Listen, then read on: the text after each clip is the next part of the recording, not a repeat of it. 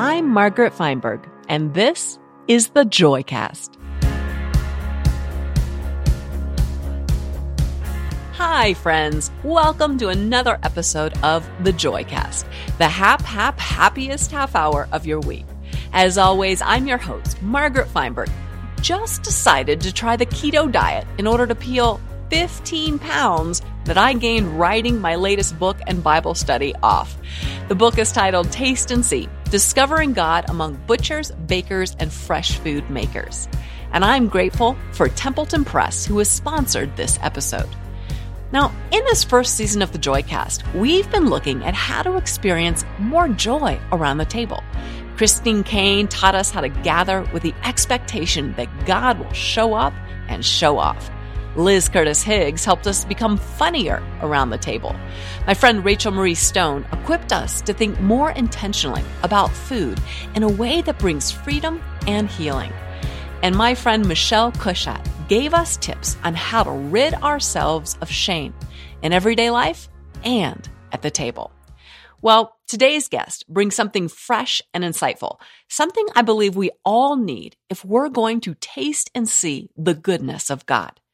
Because sooner or later, we are going to find ourselves at a table where the person who pulls up the chair is suffering. Now, those moments can be scary. What do you say? What do you not say? How do you love the person well? And sometimes the person who pulls up the chair at the table suffering is going to be you. Now, those of you who have read my book, Fight Back with Joy, know that I walk among the fellowship of the suffering after battling cancer. And I know that many of you walk among the fellowship of the suffering from your own pains, your own losses, your own tragedies. Many people walk a path of suffering, but not everybody can write about it well. There's a title that recently came across my desk that made me stop in my tracks. And to be honest, it's a book that you can't afford to miss. It's thoughtful, insightful, and beautifully written. It's called A Walking Disaster by Jamie Aten. Now, Jamie is a psychologist who specializes in helping people recover after disaster strikes. He founded the Humanitarian Disaster Institute at Wheaton College. But what makes Jamie unique is that he doesn't just research and write about disasters, which, by the way, are becoming more frequent in our world today, but he's lived them. Six days after moving to Mississippi, Hurricane Katrina devastated the area. More recently, Jamie endured a vicious battle with stage four colon cancer. This is someone who has paid a heavy price and whose voice needs to be heard. Now, some of his counterintuitive insights may catch you off guard. He says things like, to find hope, be cautious of optimism. When you want help the least is when you need it the most. And spiritual surrender, rather than a passive act, is instead an act of profound courage. To fully experience the joy of the table, we have got to learn how to create a safe space for those who are suffering and also learn to discover God in the hard places for ourselves. In one of my favorite parts of the interview, Jamie teaches us what to look for when everything seems lost. So pull up a chair at our table. You don't want to miss this interview.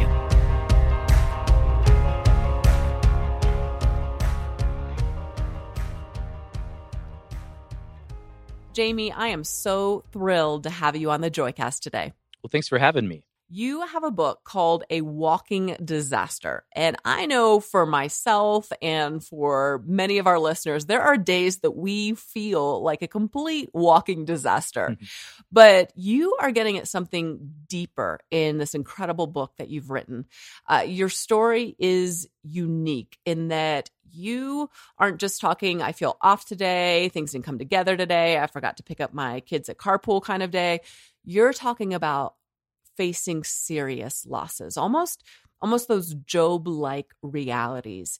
Can you tell me a little bit just about your story? I think it's important for our listeners to hear. Sure. So, by training, I'm actually a psychologist. And right after finishing graduate school, I went down to take my first teaching job in southern Mississippi. And my family and I, we had moved in just six days before Katrina hit. So we move in and have this massive disaster strike in our community. And right before it hit, my wife and I decided to pack up our young daughter and evacuate for safety. But then fast forward eight years later, and at the age of 35, now a dad to three young daughters, I was diagnosed with stage four colon cancer. And so, unlike Katrina, this time I couldn't evacuate. The disaster was happening inside me this time. I was, by all accounts, a walking disaster.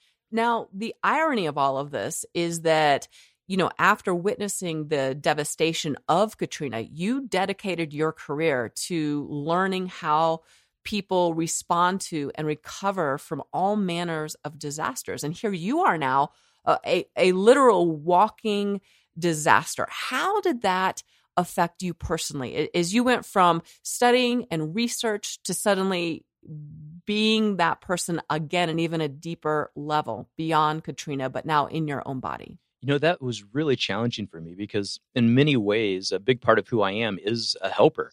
That after Katrina, within weeks after that event, I was on the ground helping with the response, providing training, doing research.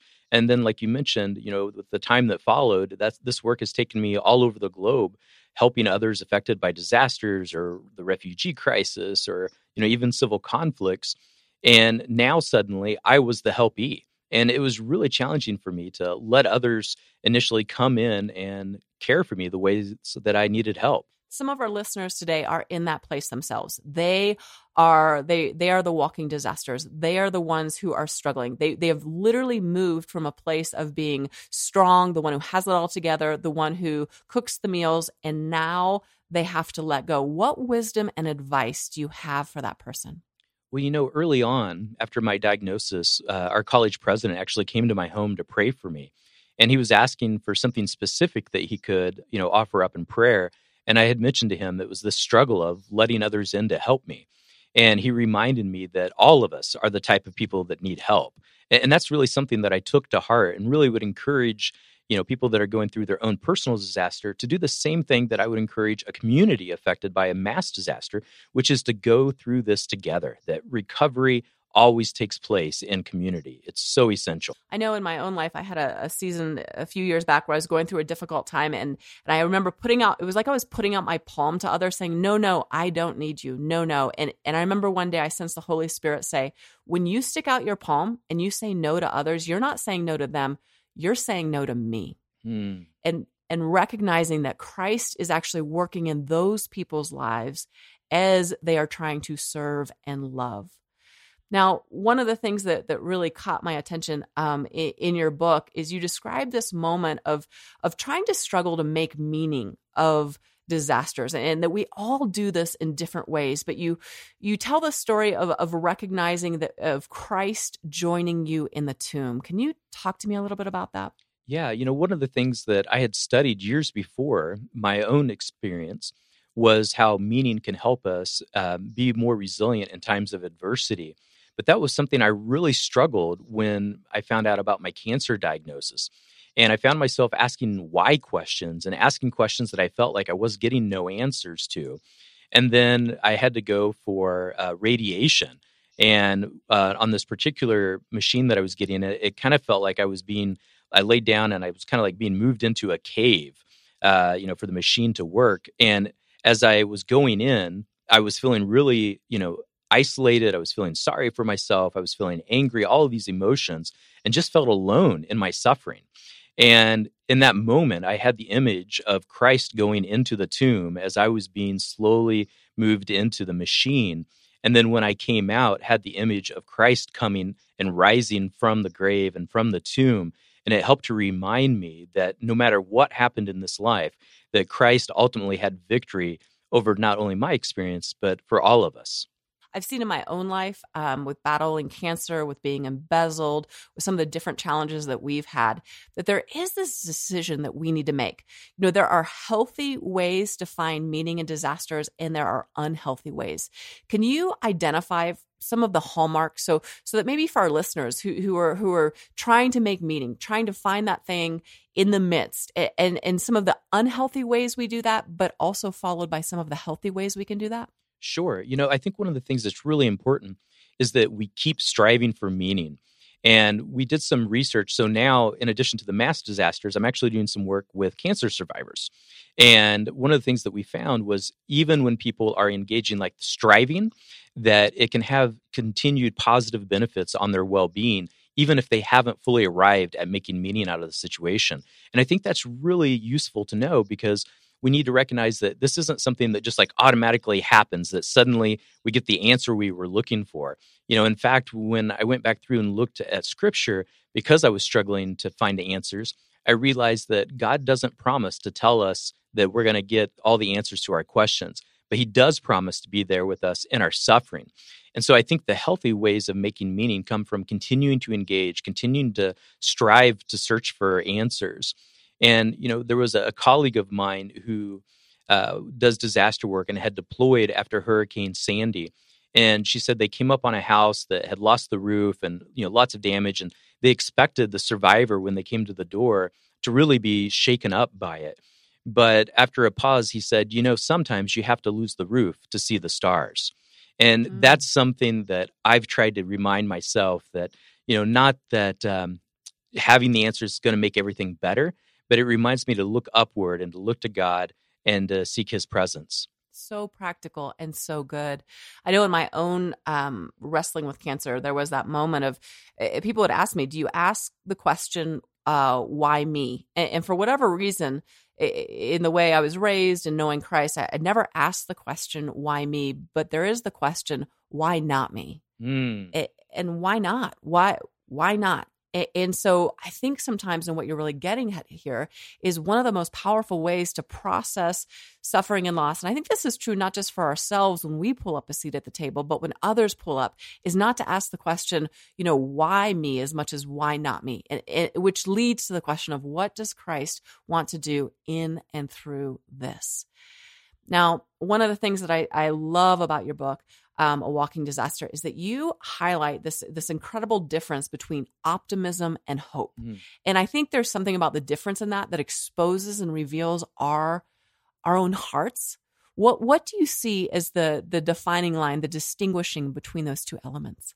Well i think it's important to recognize too for listeners to know that I am by default a pathological optimist. So that that you know, so that that's actually a term that my wife sometimes uses uh, for me. You know, she would call herself a realist, but calls me a pathological optimist. So, and and I share that because you know, I, have even had people say, you know, Jamie, how can you do this work like with the things that you see and still have a sense of humor or you still sound like a pretty cheery person? Like, how is that? And one of the things is I think that kind of God given optimism in the way that I'm hardwired. But I realized through going through cancer that optimism wasn't enough. It it mm. ended up falling short.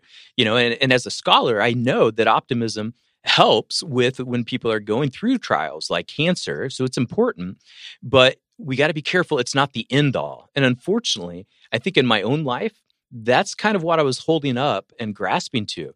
And it was only when things got, you know, super rock bottom for me that I realized I needed something more.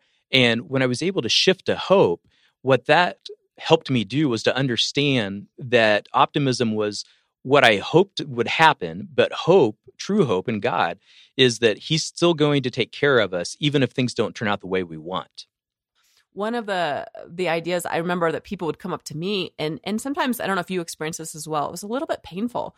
Is that people would come up and they would say, "Well, you know, if you just stay optimistic, your cancer will go away." Like this idea that if I had enough positive thoughts, that somehow the cancer cells would disappear. And and obviously there is that that need for optimism, that need for hope, just to get oxygen in your lungs to be able to go each day. But I love how you say optimism. It's just not enough and and that in hope there is that anchor uh, there is that direction there is that healing there is that provision that is found in christ. When did you find yourself what did it look like for you in that moment when hope became a reality? Was that was that found in scripture? Was that found in prayer time? Was that found in just a realization as more and more was being stripped away? What did that look like for you? And and what advice do you have for the person who wants to move from optimism to hope? Sure you know, for me, I think it really came out of a necessity that it was as more and more kept getting stripped away from me that I was finding that my optimism wasn't enough to sustain me. And I had gone through a summer where I received radiation five days a week um, and then had oral chemo twice a day, every day. And then as soon as I started to bounce back from finishing that, I had to have a massive surgery that left me bedridden for um, about a month. And I had never experienced not just pain, but actual suffering until after that surgery. That it was just, I remember feeling like I don't know if I'm ever going to get well. And even having the thought of this must be what death coming near feels like, and was almost ready to give up. And thinking about if I could just give up, it would be easier than what I'm going through now. And it was in the, that moment when I really realized that I was trying to do the fight all on my own and that I mm-hmm. couldn't, you know, that I needed to rely not just on my social support and family and friends, but I also needed to put my full faith, everything about me and my life, into God's hands. Mm. You know, sometimes at the table where we gather around, we are the people who feel like Job. It is hard. It is scary. It, it, can be scary even to pull up a seat to the table because we don't know how people are going to respond. We don't know if they're going to say hurtful things. At the same time, there are those who who have the table and suddenly someone pulls up a chair who is in the midst of suffering who is in an inexplainable job season i i got word this week of a friend who um her sister was um dating someone and, and he was actually decapitated in a freak accident oh my goodness uh a terrible terrible at the at the same time uh her brother is in the final stages of of his fight with cancer and, and is expected not to live beyond the, the last next few weeks. And, and, then just a few days ago, the mom was struggling to get oxygen in her lungs, was being transported to the hospital, and on the way, her dad had a heart attack and died.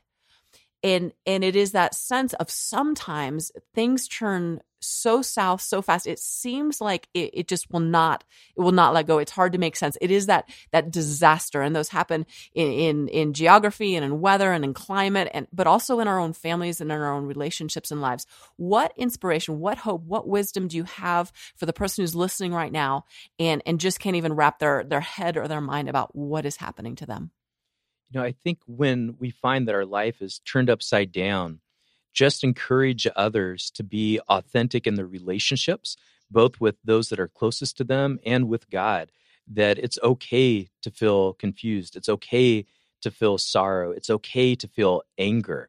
That God still hears our prayers, even when we don't know what to offer up, and to know that He's there with us in that time of suffering.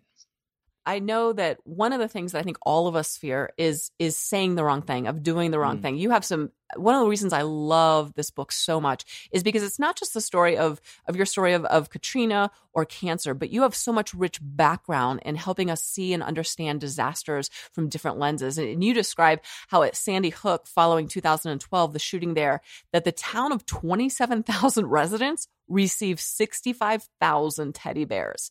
And so all of the energy that could have been spent on caring and providing was actually spent on on storing and unpacking teddy bears or or you described in the following uh, hurricane katrina a really well-meaning church raised $60000 to send microwavable meals to the region not realizing there was no refrigeration or electricity and those meals rotted on the side of the road. And, and i love this because you have this depth and this this background this this insight within your book but then it becomes practical to us because here we are are. And, and we don't want to do that. We don't want to give somebody a microwavable meal that is going to rot. We don't want to send the 430th blanket or the 673rd teddy bear. What, what can we do? How, how do we be the helpers who don't make it worse, but make it better in practical ways? Well, you know, one of the first things that I would encourage is for individuals who are wanting help not to be an SUV. And that's a term that we use in the emergency management field sometimes to, to talk about spontaneous, unaffiliated volunteers. And these are the folks that, when there is a need, just kind of parachute into a disaster area with really not knowing how to help and haven't been invited to help. So they end up actually adding more chaos and potentially causing harm than if they were part of an organized response. So if you really want to help, reach out to that person, let them know that you're thinking about them, and ask them what is it they need? What could you do to help? You know, oftentimes I think we come into these situations because we want to rescue the person who's suffering. But what we really need is not a hero, but we need a humble helper. We need somebody who's willing to find out what is it that you need in that moment. And the other part is, you know, and I even still struggle to this day. In fact, just yesterday, I had a friend who read my book and sent me just such an encouraging message on uh, Facebook and shared about some struggles that they were having in their own life. And here I am today talking to you about how to help. And I still haven't responded to that message, if I'm honest here, because I was like, what if I say the wrong thing? And I share that because I want you to know that I still struggle with it. And I know that others struggle too. And that's normal. But what I've learned is that if we're going to truly help, we need to push through that. And more than anything, just to be present. Don't worry about the words you're going to say. Don't worry, you know, just be there in the moment because your presence will say more than any words you could have spoken to that person. It's so true. In the midst of crisis, in the midst of even joyous occasions, I think our, our mind becomes like a camera, taking all these snapshots of both who was there and who was not. And for me, there were things that were said, and I'm sure in your journeys that, that were so painful and so not helpful. Um, at the same time, what really hurt the most often was people's silence. Mm. And so walking in with with tips and and um, eh, not tips but but walking in with those encouraging words um, that you know what I I am for you and I am praying for you. Um, asking the person, eh, like you said, how can I help? Maybe even coming in with a list of ideas. You know, I could bring a meal, pray, drive your kids, uh, pull the weeds, whatever it is in that practical nature, so that you're you don't place the burden of asking, how can I help on them when all of their needs are are changing around the clock, but you're going even deeper, saying, here are four options. Just let me know, pick one. I'm there for you. But that idea of serving and giving the gift of your presence is so incredibly powerful. Let me ask, I think sometimes also as we gather around the table, we're hesitant. If I'm just honest, and I know I know I am too. It's we're hesitant to invite a person who is having that Job moment or is in that deep suffering sometimes to the table. We're afraid because it could be awkward. It could be, um, we may say the wrong thing. We may not know how to respond. But at the same time, there is something powerful that happens when we create space for someone who is suffering at our tables. Talk to me a little bit about how our relationships, our lives, our relationship with God deepens as we learn to walk in each other's suffering? You know, I think when we walk in suffering, one of the things that can be a struggle, you know, we talked about sometimes wanting to keep people kind of at arm's reach, that I know early on, my suffering became kind of like walls that I had put up to keep people, like you had even mentioned, you know, kind of at arm's distance. But what I realized was that if instead of thinking of our wounds as walls, instead it's much more powerful to think of them as doors where we let other people in through those wounds. And by doing so, that we get to experience one another in that vulnerability in such a more deeply authentic way and to really be known in ways that most people typically don't experience if they're not willing to take a risk and be vulnerable with one another. Mm, so good because suffering it is so painful. You have walked this path. I know I've walked this path. So many listeners have. But as we learn, as we suffer and as we learn to grieve well, I believe that it expands our capacity for joy. Now, one of the questions that we always love to ask at the end of the Joycast is if you would be willing to share a recipe of something that you love to cook or love to eat around the table. And we're actually going to, to share that recipe with our listeners online. Is there something that you is kind of your, your in your wheelhouse in the kitchen or on the grill? So I think my favorite thing that I would make would be a coffee rubbed steak on the grill. Uh, so that kind of brings like everything I like in the world together in one place. That sounds delicious. And what we're going to do is we are going to get that recipe and it will be up at www.margaretfeinberg forward slash joycast. And you are going to be able to enjoy a delicious coffee rub steak. Jamie, will you share with our listeners where they can find out more about you and more about your work as well as your book? Sure. Uh, one place that you could visit would be my personal website at jamieaten.com. And there it'll also take you to links to our Humanitarian Disaster Institute, including our new master's program in humanitarian and disaster leadership. I'm also active on Twitter. Um, so, uh, you know, please do follow there and love to stay in touch. That is fantastic. And also, I just want to put one more plug just to recognize Jamie's incredible work, not just in the book, which is beautifully written, but also in his work of thinking more deeply, uh, more spiritually, more reflective on disaster work, because we are living in a world where the rate of disasters, both natural and otherwise, are picking up pace. And so he is just an incredible resource. The work he does, uh, Walking Disaster, the book he's written, if you don't have it, grab a copy. It, um, it came across, across my desk and I just, I was utterly smitten with it. So thank you so much today, Jamie, for being on the Joycast. Thank you for having me. Really enjoyed it. Thanks for listening to this edition of the Joycast. If you've enjoyed today's conversation and you'd like to dive deeper into the unexpected joys awaiting you around your table, check out my new book and Bible study, Taste and See Discovering God Among Butchers, Bakers, and Fresh Food Makers. These resources will help you savor your life, nourish your friendships, and embark on your greatest faith adventure. You can purchase them at your favorite retailer or margaretfeinbergstore.com. If you do, reach out to me on social media or my website and let me know what you think. Until we meet again, bon appetit and amen.